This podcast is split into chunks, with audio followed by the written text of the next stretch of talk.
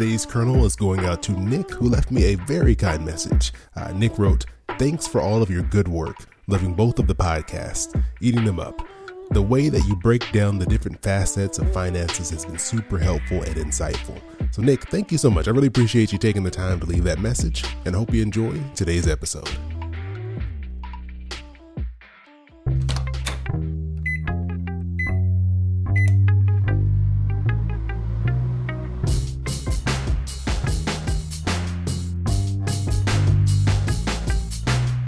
Hey, this is Chris. Hope you're doing well, and welcome to Popcorn Finance, the show where we discuss finance and about the time it takes to make a bag of popcorn.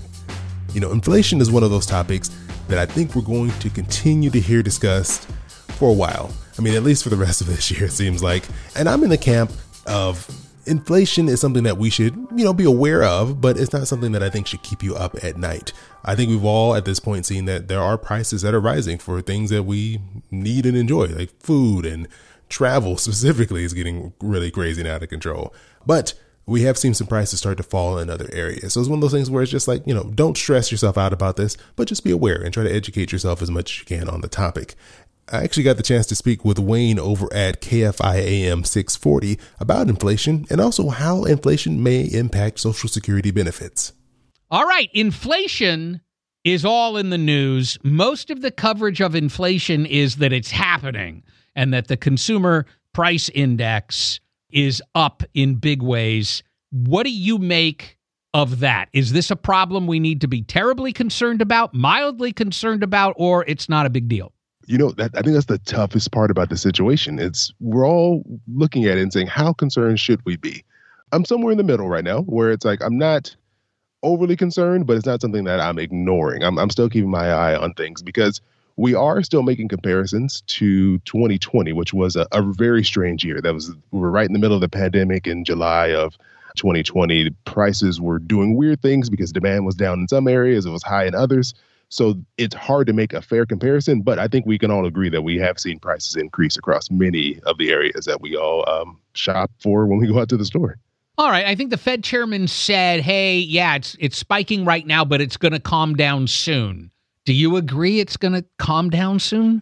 It, it is so hard to know, but I, I, I think I've been in that camp of I, I think things will calm and settle because so much of our price increases that we're seeing are because of the, the disruptions we've seen. So there's still issues in the supply chain, meaning all of the manufacturers and pieces that go into all the things we buy they're still trying to get back to normal levels. They're still trying to get production back to where it was. And so, because of this slowdown, you're seeing all these shortages, which are contributing to higher prices. Because uh, as we find that things aren't in stock the way we would like them to be, you will see retailers raise prices because they can, because the demand is there for something that's in short supply. So, it, it does look like there's a possibility, a strong possibility, that prices could return to normal as stock and supply returns back to levels we saw prior to the pandemic. Is there a danger when something like this, which is a shorter term transient issue driving inflation, is there any danger in the consumer becoming used to it and expecting more inflation? Can hmm. that actually somehow cause more inflation? It actually can. The, the very strange thing about inflation is that it's somewhat psychological and, and it can be a self fulfilling situation because the more we hear about it, the more we hear that, oh, inflation is, is going out of control, things are getting more and more expensive, it creates a fear in us as consumers, and then we may start demanding higher wages. Or, or we will see uh, maybe businesses start to raise their prices because they say, oh, prices are going to keep going up. We need to raise our prices. And it creates a cycle as we expect prices to become higher. We may start uh, stocking up on things when they're at lower prices, and which causes the price to rise because you start to diminish the stock of the items that are available. And it, it can become a vicious cycle, a spiral, when fears are up about inflation.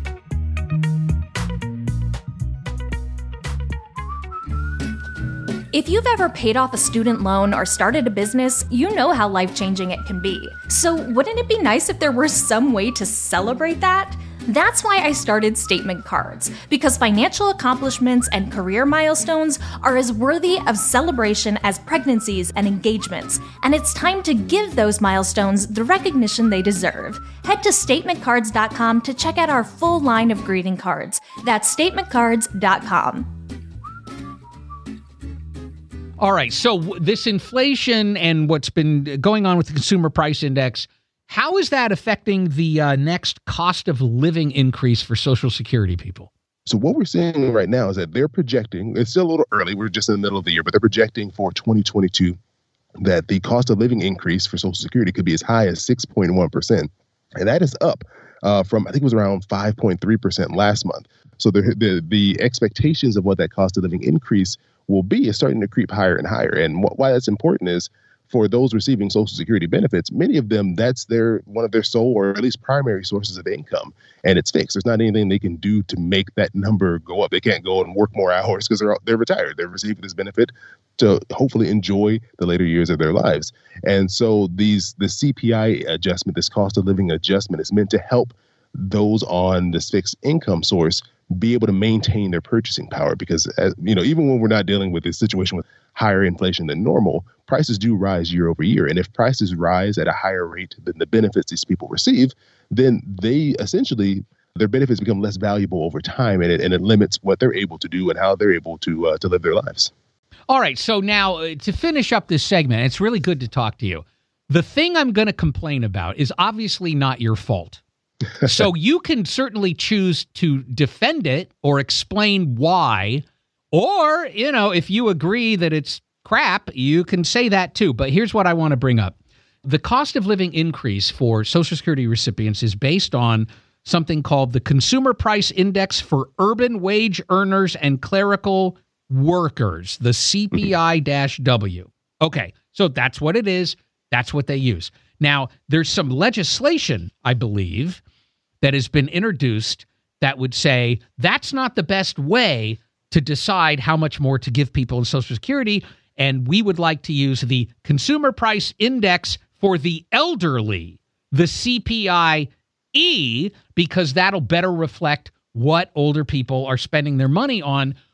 Why do we have a bunch of different consumer price index? Is there is there a hmm. legitimate reason for this?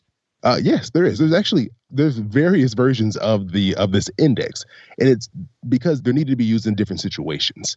The example you gave there of the CPIW, which is being used, gasoline is more heavily weighted in the uh, that percentage that's generated because it's assuming that these people are going to work. So the cost of gasoline is a big issue because they're going to be driving, commuting back and forth to work. Whereas someone who is retired, receiving Social Security benefits, you're assuming that they're probably not driving as much as they used to, but for them, what's a bigger cost, a bigger portion of their income is going towards healthcare. And with the CPIE, the one focused for the elderly, that one weighs healthcare costs more heavily in generating that percentage. So it's actually slightly higher than the CPIW, but it's used to reflect what the true cost is for this group because everyone is so unique, everyone is so different in how different price changes affect them personally because there's things that I buy that my parents don't buy and vice versa. So it's important to have indicators that are a little more tailored to the group that we're looking at and who are going to benefit or not benefit from these changes in, in the uh, the adjustments, it's important to have something that's more specific to them to really reflect how they're impacted. Because the, if the rate is too low, then these people who are on the Social Security benefits will slowly start to lose money or lose purchasing power over time. All right, you did it. I didn't think somebody could talk me down from thinking this was a bunch of unnecessary BS, but you managed to do it.